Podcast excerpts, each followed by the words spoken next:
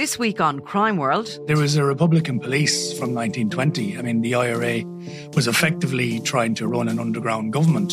And actually, there was a crime wave 1919, 1920. There's a wave of bank robberies, post office robberies, robberies of individuals, robberies of pubs in Dublin and in rural areas as well. So the IRA tried to actually clamp down on that. They, on occasion, solving bank robberies and giving the money back to the banks. Now, I'm Nicola Tallant, and you can listen to my podcast, Crime World, wherever you get your podcasts. Listen and follow the Left Wing Rugby podcast with me, Will Slattery, and Luke Fitzgerald. As far as I can see, I always want to get in the Irish team. And that should be every young player's dream and ambition in this country. And if you're playing in a place where you're not going to get the opportunities in the big games, that they're the ones that get you picked.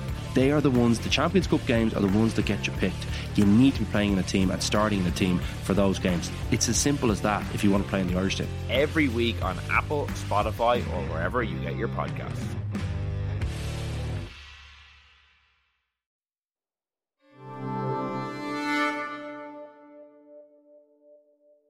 Today on the Indo Daily. The infamous IRA Nutting Squad, a unit riddled with double agents. If you have an informer who is, you know, a member of a various parts of the IRA, they would have known what that part of the IRA, that unit of the IRA they were a member of, they would have known what they were doing, but they wouldn't have known what everyone else was doing. And if you were a member of the Nutting Squad, you knew what everyone was doing. You had the overall picture, and that was why they were so valuable. The notorious interrogation unit of the IRA was ruthless when it came to outing informers. Its top tier included the likes of Freddie Scappaticci, Paddy Monaghan, and John Joe Magee, who are all now believed to have been double agents themselves. Scappaticci was referred to by a senior member of the British Army as um, the golden egg. We were told he was the jewel in the crown. At one stage, there was even a rumour that he was taken to Chequers to meet Margaret Thatcher. People would have been stripped naked, they'd have been deprived of sleep, they'd have been hooded, um, they'd have been told that they were going to be killed, that their bodies would never be found. And then they were told, well, if you confess, and if you confess to what you've done, well, then what we'll do is we'll let you go. They were never getting let go, never getting let go, never getting I'm Kevin Doyle, and today I'm joined by Allison Morris, columnist with the Belfast Telegraph, to look at the brutality of the Nutting Squad and whether its senior ranks were loyal to the IRA or to the British.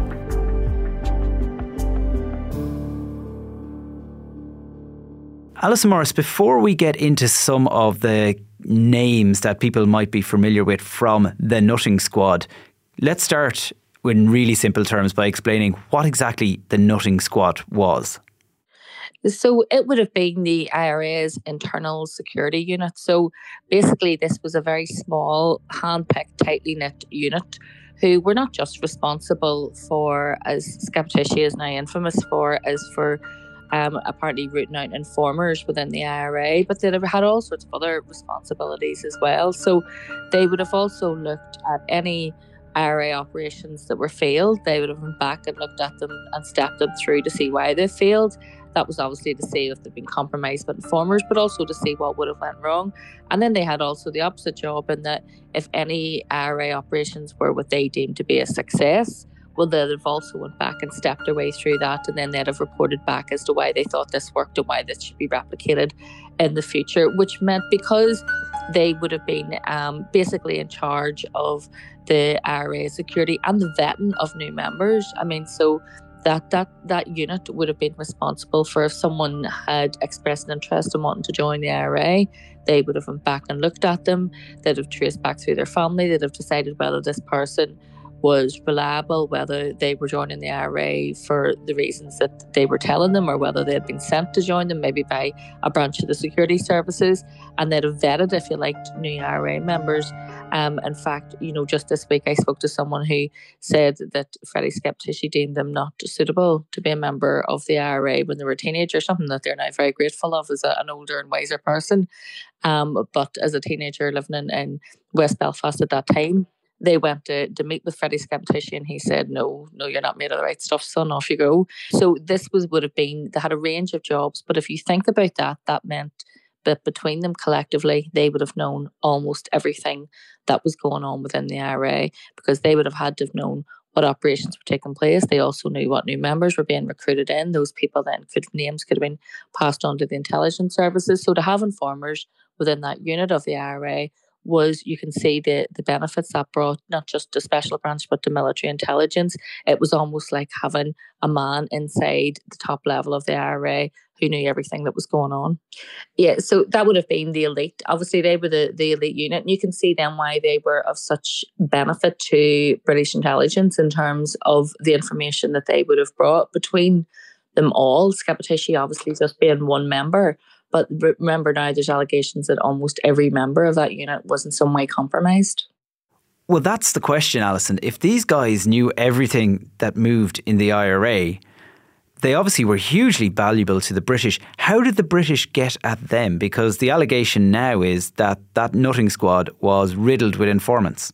Yeah, I mean, three different ways. So when we've looked back in the past at when informers have been uncovered and, and they have been exposed, there are various different reasons. So some are compromised, some are caught committing crimes, they're caught, their their fingerprints are found on something, they're caught committing. In Freddie Scappaticci's case, it was alleged by Panorama that he had been caught in a tax fraud because he was a builder. But others have said that he willingly offered himself up. He was what was called a walk in. So he basically walked in and said, I would like to work for Special Branch. Have information to pass on. But others would have been caught in compromising positions. So, say if they'd have been caught, their fingerprints were caught on something, and they were told, right, you're going to go to jail for 15 or 20 years, your family will be left on their own. You know, they'll have no money, your wife will leave you, all of this, and they compromised them in that way. In other cases, people were caught maybe having affairs or they were caught sometimes in you know in relationships if you think back to the 70s and 80s that would have been considered inappropriate homosexual relationships things that at that time would have been um, considered at, at that stage could have been used to compromise someone so there are various different ways that these people were recruited but also you can say then that there were some people who were maybe recruited as quite low level informers and then were maneuvered cleverly into those positions higher up within the IRA as well. So Scappaticci had been an informer, we believe, since the mid 70s, but he wasn't a member of that internal security unit until the until 1980. And there are others. There's names like Paddy Monaghan in the last few days has been reported on, is also suspected of being a British agent. Uh, the leader of the Nutting Squad, John Joe Magee, as well. Like, these are big names within IRA circles. There are people who, within IRA circles, would have been revered. John Joe Magee, specifically um, would have been, if you like, Scappaticci's boss. He's the person who would have been responsible for training him in those interrogation techniques and the techniques that were used um, by that IRA internal security unit. There has also been some reports in the press that um, that other people who have yet yet to be named but could well be jigsaw identified through the Kenova report. So just to put that into perspective, John Boutcher is a he's a former chief constable from England. He now heads up the Kenova team, which was looking at at Scappaticci's um, code name was known as Stakeknife, and he was looking at the, the murders believed to been carried out by or ordered by Stakeknife. And that was an extensive investigation. The former Director of Public Prosecutions in Northern Ireland, Barry McGrory, had said that this was now too big and needed to be part of a, a larger investigation. The chief constable at that time, um, who said, "Look, this can't be investigated by the PSNI because it wouldn't be considered independent by the public. So we're going to bring an outside investigator in." That's John Boutcher, and that's the Kenova investigation. There are families that believe that their loved ones' deaths could have been prevented. There could have been state intervention. Now, again, that's not straightforward. We need to look at the circumstances of what may or may not been known by those state actors, those state forces, when, and what opportunities they may or may not have had to do anything. that investigation's all but finished, and Kenova's due to release his report very soon. And that report should have been released earlier this year. It should have been released at the end of last year. It was delayed. It should have been released earlier this year. It was delayed again. We're now not expecting it maybe until um, the autumn. And that the reason for that is obviously national security needs to go through that line by line with a fine tooth comb to take out anything that they think could compromise the safety of someone. It strikes me that I suppose the further we get from the height of the troubles in that era, the more we're going to learn about what exactly went on at the time. Is this not hugely embarrassing for a lot of those hard men in the Republican movement who were all about fighting for a 32 county sovereign republic and meanwhile were on the British books, supplying, I presume, some very useful information on the colleagues who were also fighting for that same cause. It's hugely embarrassing for, well, you can see if you think back to when Scappaticci was exposed, he was exposed in 2003 by a Sunday newspaper. Um, they knocked his door on the Saturday night. They told him he was going to appear in the Sunday newspaper the next day. And as part of that, he then, first of all, tried to brazen that out. We're told by, it was reported that he immediately disappeared. He went to England to meet with his handlers. They assured him that he should be okay. He then returned back again. Um, and in terms of, of that, he tried to brazen it out. So he gave a press conference with two sort of journalists were asked to go and interview him. He denied that he was an informer. He then gave a rather bizarre interview with his local paper where he portrayed himself to be a victim of some sort of media dirty tricks. But within weeks, he, realised he wasn't going to be able to keep this hidden for much longer. And that was when he then um, he fled. And he fled and was never seen again. And the reason, when you think about it, is people that um, had alleged to be informers. They were taken away and they were murdered. They were tortured. They were interrogated. They were murdered. He wasn't. He was allowed to leave of his own free will. You got to ask yourself why and what was different about him. Well, it was 2003, so it was the very early days of the peace process. Decommissioning hadn't been completed. There was still, you know, calls from hardline unionists for Sinn Féin to be thrown out of those peace talks. To they had to bring not just they had to not just convince unionists, the governments that they were um, at this point in time genuine about peace, but they had to bring their own base along with them, and their own base was coming to terms with the fact that the war, as they would have uh, have, have known it, was over. Um, and some of them were maybe asking questions about, well, I went to jail for so many years. Why did I do that? Or what was the point of that? Um, and so you could see that at that time to have someone who was um, in charge of rooting out the spy catcher, let's say within the IRA, of taking informers and um, ordering them to, for them to be murdered. And all of the people who Scappaticci is accused of having been involved either in actually directly murdering or ordering their murders were members of their own community, were members of the Republican community. They were people from North and West Belfast.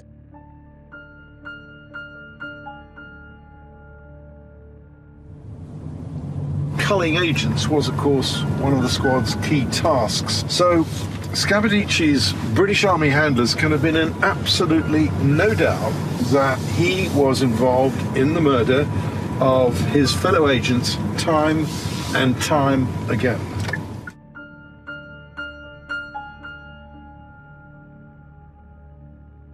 Think about that. So there were people who were accused of being an informer, which brought with it a terrible stigma at that time. Um, and that stigma also, would have attached to their family, their siblings, to everyone around them. That so by yes. the but purely by the murder, that they, they were actually being the ones tarnished with a, a, a massive target on the back of, of all their relatives as well. Yeah, um, and and so it still carries stigma to this day because we still struggle to get them get those families to speak to us. I mean, during my time as a journalist, I, I have to hand it to Frankie Mulhern, who died earlier this year. His son was one of those people. And I remember him coming into the front office of the newspaper I worked in, you know, many years ago, 10, 11 years ago, and saying, Can we do something about this? And he was one of the few that was willing to speak out because they still carry that stigma. But think about in terms of I, I, suppose from if you were in British intelligence, the people being murdered were members of the, the Republican community. They were members of the IRA in most cases. that then their funerals had to take place within those Republican communities, and all of that had to happen in a, a situation where it was causing division, it was causing suspicion. So you can see the benefits of that. But then it also asked questions about the sort of hierarchy of victims. We're told that those informers saved thousands of lives, but they didn't save the lives of the people who were murdered. Um, and so those people were they considered to, by the state to be expendable because they were of such a, a low level and keeping Scappaticci in place and not blowing his cover was much more important. But then and were they, Allison, just on that point, were they almost I mean we talk about British agents and I don't want to trivialize it, but like it's almost James Bond, License to Kill. They they were given free reign in many ways to carry out these atrocities. That's exactly, I suppose, that, that what their families feel now. They feel that, well, if, if all of these informers were in this place and sometimes their loved ones were taken away for a week or two weeks at a time to be interrogated, surely they could have been saved and they weren't. Why were they considered expendable? To save them would have exposed the fact that there was an informer in their ranks. And that's it, eventually what did happen. And all of those questions we hope will be answered in Kenova because I have met John Boutcher I don't believe that he was ever going to get convictions because I think we're now well beyond the conviction stage of our legacy process. But I do believe that he's a man who's honourable, and I do think that he is intending to try and get to the bottom of, of what went on during that time. Um, and so I do believe that he is is someone who is going to try his best to get those families answers. And they have up until this point in the main trusted him to try and find out those answers. We've talked quite a bit about Scappaticci, but of course he's not on his own. Tell me about the likes of Paddy Monaghan and John Joe Magee. Yeah, so John Joe Magee obviously would have been the boss, Scappaticci's boss, and there was a, a, a sort of method that they used when they were interrogating victims.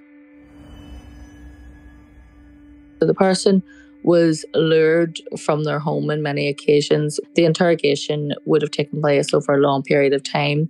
And John Joe Magee was the person who I suppose maybe devised this method of torture. People would have been stripped naked, they'd have been deprived of sleep, they'd have been hooded, um, they'd have been told that they were going to be killed, that their bodies would never be found. And then they were told, well, if you confess and if you confess to what you've done, well, then what we'll do is we'll let you go, but you'll have to go and give a press conference and say you did this. They were never getting let go. None of them are going to be let go.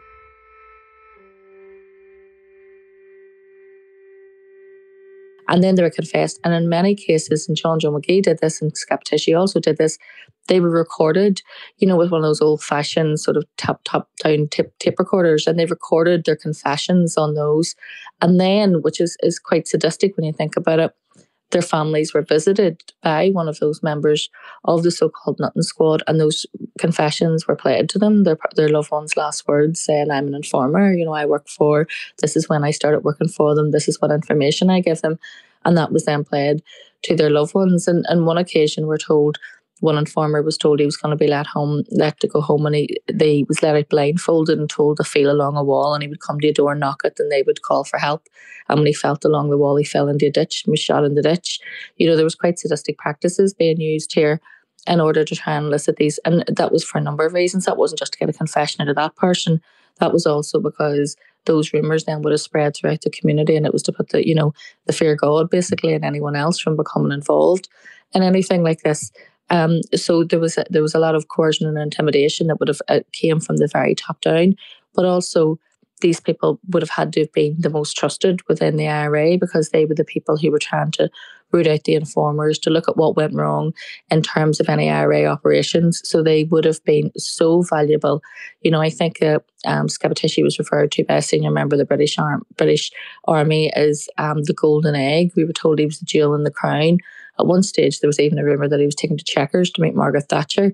Um, you know, he was as valuable an informer as you could get because of that position within that.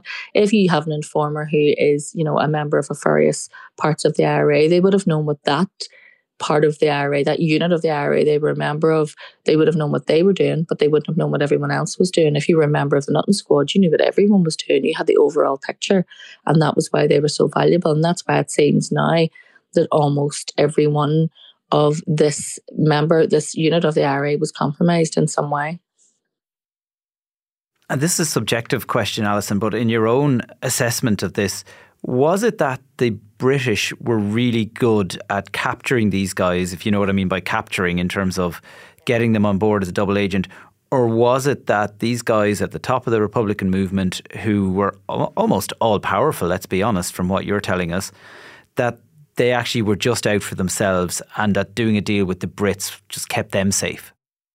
Um, you have, you know, British intelligence who have all the resources in the world to throw at these kind of things, and it was in their benefits to have this, you know, to have the IRA infiltrated in that manner.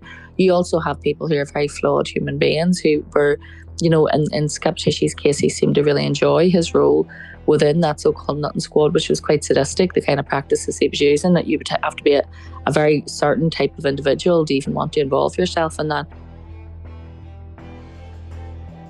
How did most IRA volunteers think of him? They were afraid of him. Absolutely. Because? His interrogation tactics. Hang you upside down. Not allowed to sleep. But he always seemed to get the job done. So you have this sort of, I suppose, perfect storm of people who were um, carrying out this for their own reasons because they, some of them maybe felt that they were doing it for a cause, but others because they quite enjoyed having that ultimate power over everybody around them and people being in fear of them. Um, and then you had the fact that they knew everything, they knew this information. And then also remember, and I suppose maybe not most important, but also important, there was a financial incentive as well. So they were being paid huge sums of money for the information that they were passing over. Um, in some cases, you know, Scappaticci, we were told at that stage, would have been getting paid around £80,000 a year plus bonuses. That's a hell of a lot of money when you go back to the early 1980s and what you could have done in terms of that. And presumably, Allison, lastly, when that Operation Kenova report comes out, we will probably get some more clarity in terms of people who did or didn't do things during the 70s, 80s do you think at that point is there any possibility that those at the higher levels of the, the provisional IRA would ever apologise to some of those victims who were perhaps unfairly targeted by the Nutting Squad? Or is that just something that's never going to happen? Um, interesting enough, some have had apologies. There are people who the the IRA then ended up having to admit that they completely got it wrong and they were never informers at all, and that they had just been set up basically to save someone else. I do think that it's at the point now that when we're looking at who was involved and who was involved in terms of that entire squad, that it is really I think it's it's important now that when we look at things like you know the British government has in the past uh, you know um, stood up and apologised in terms of Bloody Sunday and events like that. I do think that you know that there is a definitely a case to be made for the IRA to come out and say that none of this should have happened and apologise for their their role in it, but also um, I do think that you know there's there's various reasons probably why that isn't going to happen anytime soon because from their point of view, whenever Scappaticci was outed and when it became clear that they could no longer hide the fact that he wasn't an informer, I suppose the narrative was turned to, well, this is completely the, the fault of the, the British state and their dirty war, but the IRA have to take responsibility for that as well because these people were members of their own community. Allison Morris, thank you very much. My thanks to Allison Morris, columnist with the Belfast Telegraph. I'm Kevin Doyle, and today's episode was produced by Mary Carroll, researched by Anna Vejler Chick, with sound by Niall McMonigal. Archive clips were from RTE, BBC, UTV, and Independent.ie. If you enjoy the Indo Daily, don't forget to like, follow, and leave us a review.